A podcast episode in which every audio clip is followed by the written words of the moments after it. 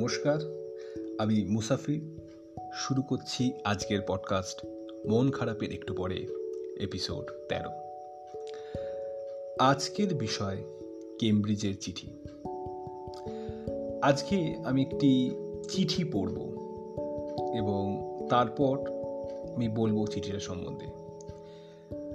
চিঠিটার কার লেখা আমার মনে হয় যে একটু পড়তে শুরু করলেই আপনারা বুঝতে পারবেন।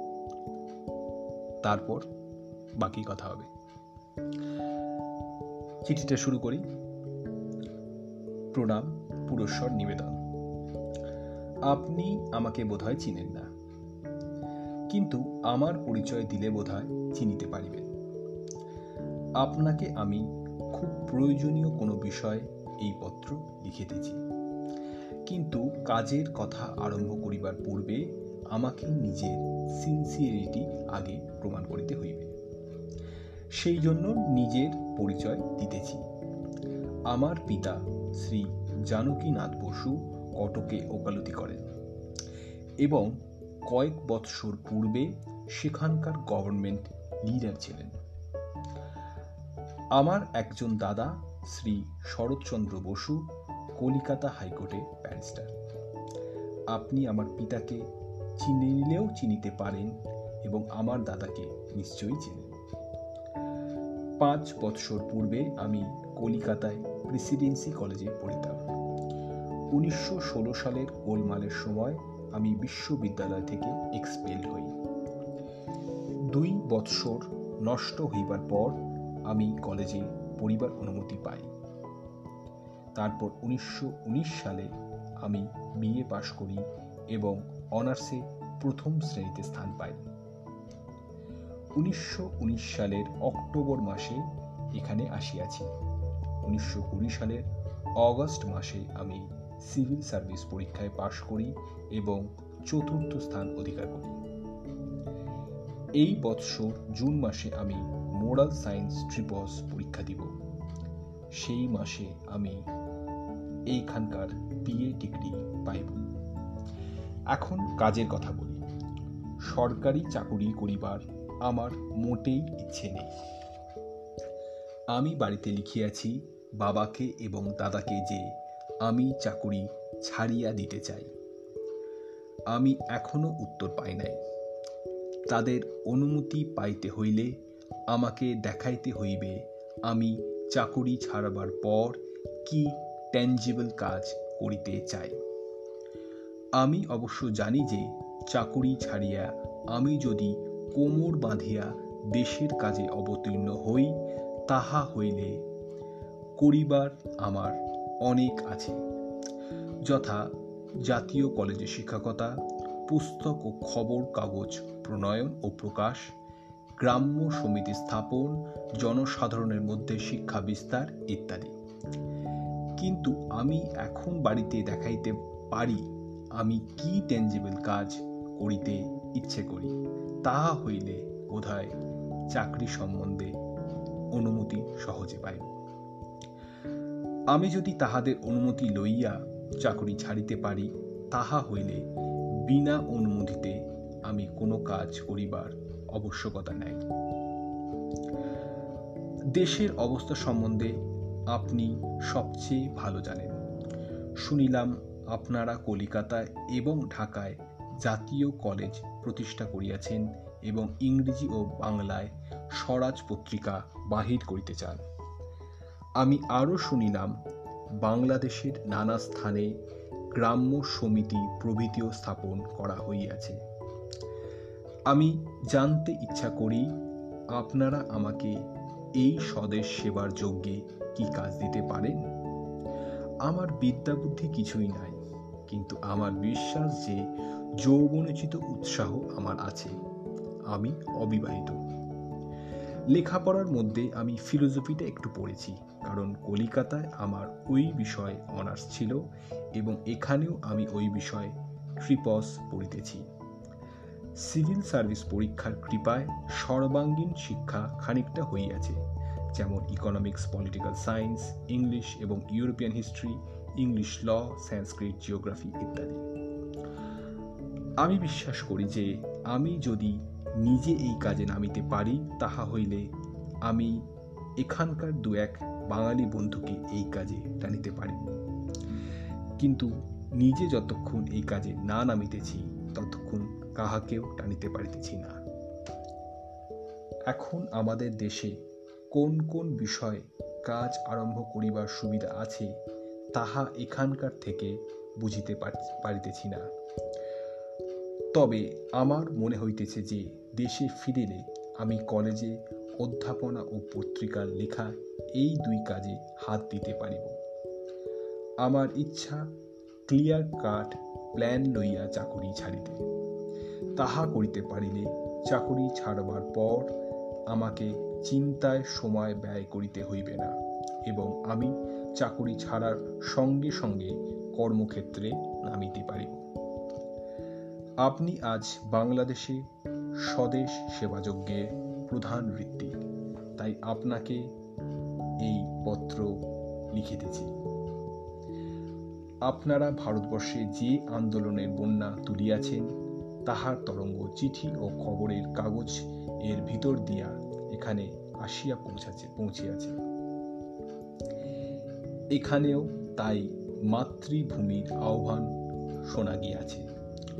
অক্সফোর্ড থেকে একজন মাদ্রাজি তার লেখাপড়া আপাতত স্থগিত রাখিয়া দেশে ফিরিয়া যাইতেছেন। সেখানে গিয়ে কাজ আরম্ভ করিবার জন্য। কেমব্রিজে এ পর্যন্ত কাজ কিছু হয় নাই, যদিও অসহযোগিতা সম্বন্ধে আলোচনা খুব বেশি রকম চলিতেছে। আমার বিশ্বাস, যদি কেউ পথ দেখাইতে পারে, তাহা হইলে সেই পথ অনুসরণ করিবার লোক এখানে আছে। আপনি বাংলাদেশে আমাদের সেবাযজ্ঞের প্রধান বৃত্তি। তাই আপনার নিকট আমি আজ উপস্থিত হইয়াছি। আমার যৎ সামান্য বিদ্যা, বুদ্ধি, শক্তি ও উৎসাহ লইয়া। মাতৃভূমির চরণে উৎসর্গ করিবার আমার বিশেষ কিছুই নাই। আছে শুধু নিজের মন ও নিজের এই তুচ্ছ শরীর। আপনাকে এই পত্র লেখার উদ্দেশ্য, আপনাকে জিজ্ঞাসা করা আপনি আমাকে এই বিশাল সেবাযজ্ঞে কি কাজ দিতে পারেন? আমি তাহা জানিতে পারিলে বাড়িতে বাবাকে এবং দাদাকে সেই রূপ লিখিতে পারিব এবং নিজের মনকেও সেইভাবে প্রস্তুত করিতে পারিব। আমি এখন একরকম সরকারি চাকর, কারণ আমি এখন আইসিএস প্রভিশনার। আপনাকে চিঠি লিখিতে সাহস করিলাম না, পাছে চিঠি সেন্সার হয়। আমার জনৈক বিশ্বাসী বন্ধু শ্রী প্রমোদনাথ সরকারকে আমি এই চিঠি পাঠাইতেছি। তিনি আপনার হাতে এই চিঠি দিয়ে আসিবেন। আমি যখনই আপনাকে পত্র দিব, তখন এইভাবেই দিব। আপনি অবশ্য আমাকে চিঠি লিখিতে পারেন, কারণ এখানে চিঠি সেন্সার হইবার ভয় নাই। আমার এখনকার মতলব সম্বন্ধে আমি কাহাকেও জানাই নাই, শুধু বাড়িতে বাবাকে এবং দাদাকে লিখিয়াছি। আমি এখন সরকারি চাকর সুতরাং আশা করি যে আমি যে পর্যন্ত চাকরি না ছাড়িতেছি, সে পর্যন্ত আপনি কাহাকেও এ বিষয়ে বলিবেন না। আমার আর কিছু বলিবার নেই। আমি আজ প্রস্তুত, আপনি শুধু কর্মের আদেশ দিন। আমার নিজের মনে হয় যে আপনি যদি স্বরাজ পত্রিকা ইংরেজিতে আরম্ভ করেন, তাহা হইলে সেই পত্রিকার সাব এডিটোরিয়াল স্টাফে কাজ করিতে পারি। তাহা ছাড়া জাতীয় কলেজের নিম্ন শ্রেণীতে অধ্যাপনা করিতে পারি। কংগ্রেসের বিষয়ে আমার মনে অনেক প্রস্তাব আছে। আমার মনে হয় যে কংগ্রেসের একটি স্থায়ী আড্ডা চাই। তার জন্য একটি বাড়ি করা চাই, যেখানে একদল রিসার্চ স্টুডেন্ট থাকিবেন, যাহারা আমাদের দেশের ভিন্ন ভিন্ন সমস্যা লইয়ে গবেষণা করিবেন। আমি যদ্দূর জানি, ইন্ডিয়ান কারেন্সি অ্যান্ড এক্সচেঞ্জ সম্বন্ধে কংগ্রেসের কোনো ডেফিনেট পলিসি নেই। তারপর, নেটিভ স্টেটদের প্রতি কংগ্রেসের কীরকম অ্যাটিটিউড হওয়া উচিত, তাহা বোধহয় স্থির করা হয় নাই। Franchises for men and women সম্বন্ধে কংগ্রেসের কীরকম মত, তাহাও বোধহয় জানা নাই। তারপর, ডিপ্রেস ক্লাসদের লইয়া আমাদের কি করা উচিত, তাহাও বোধহয় কংগ্রেস ঠিক করে নাই। এই বিষয়ে, অর্থাৎ ডিপ্রেস ক্লাস সম্বন্ধে কোনো কাজ না করার দরুন মাদ্রাজে আজ সব নন ব্রাহ্মীণরা প্রো গভর্নমেন্ট এবং অ্যান্টি ন্যাশনালিস্ট হইয়াছে। আমার নিজের মনে হয় যে কংগ্রেসের একটা পার্মানেন্ট স্টাফ রাখা দরকার। ইহারা এক একটি সমস্যা বা প্রবলেম লইয়া গবেষণা করিবে।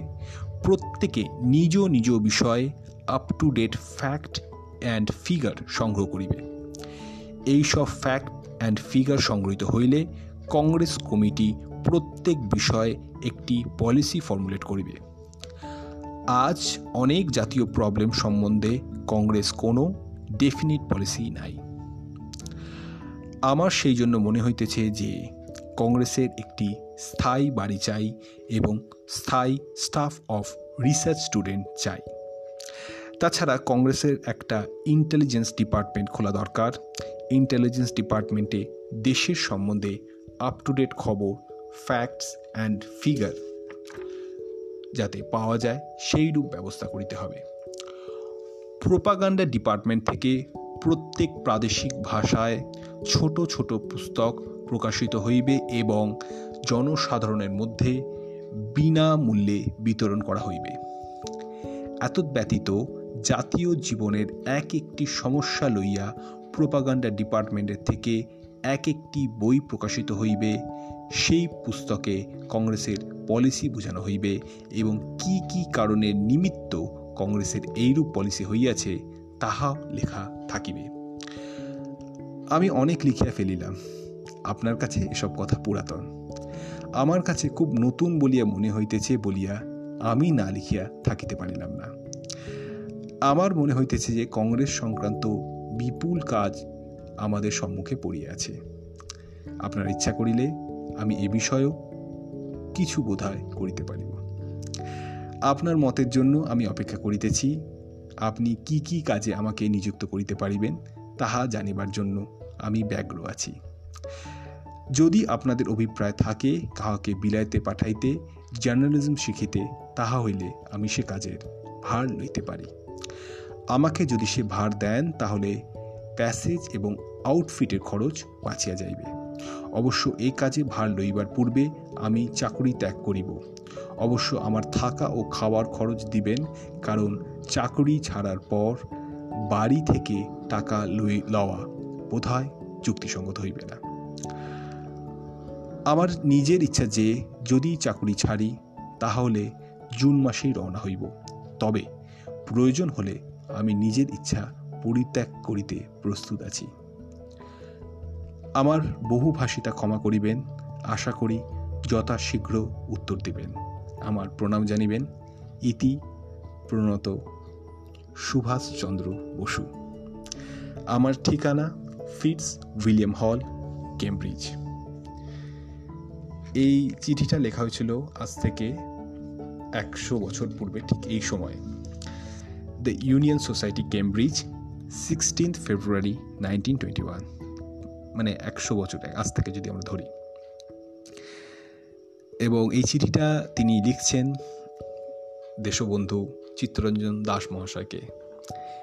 এবং যে সময় সুভাষচন্দ্র বোস এই চিঠিটা লিখছেন, তখন তার বয়স হচ্ছে চব্বিশ বছর। এবং এই চিঠিটা পড়েই বোঝা যায় যে তার রাজনৈতিক প্রাজ্ঞতা ওই সময় কি পর্যায়ে ছিল। এই কথাটা এই কারণেই বলছি, কারণ তখনও সুভাষচন্দ্র বসু নেতাজি হয়ে ওঠেননি। তখন তিনি ছাত্র। বা হবু মানে একজন চাকরি, চাকরিতে ঢোকা একজন যুবক বলা যেতে পারে।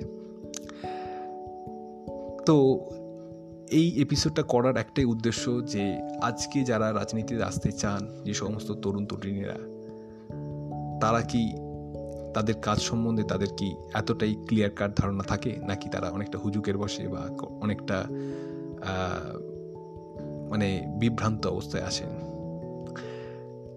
এর মধ্যে কেউ কেউ হয়তো খুবই মানে তাদের কাজ সম্বন্ধে বা তাদের ভবিষ্যৎ সম্বন্ধে ওয়াকিবহল কিন্তু অধিকাংশই কিন্তু আমার মনে হয় কিছুটা হয়তো বায়াস তো আমার অনুরোধ যে সমস্ত তরুণ তরুণীরা ভবিষ্যতে দেশের কাজ করতে চান বা রাজনীতিতে আসতে চান।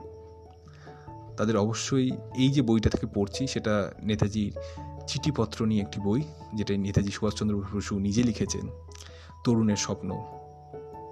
সেটা অন্তত একবার যেন পড়ে দেখেন। আমার মনে হয় তাদের তাদের যে চিন্তাভাবনা, তাদের যে পরিকল্পনা, সেটা অনেক ক্ষেত্রে কিন্তু আলোকিত হবে। আজকের এপিসোডটা এখানেই শেষ করছি। দেখা হবে পরের দিন আরও কোনো নতুন বিষয় নিয়ে। আজকের মতো, টাটা।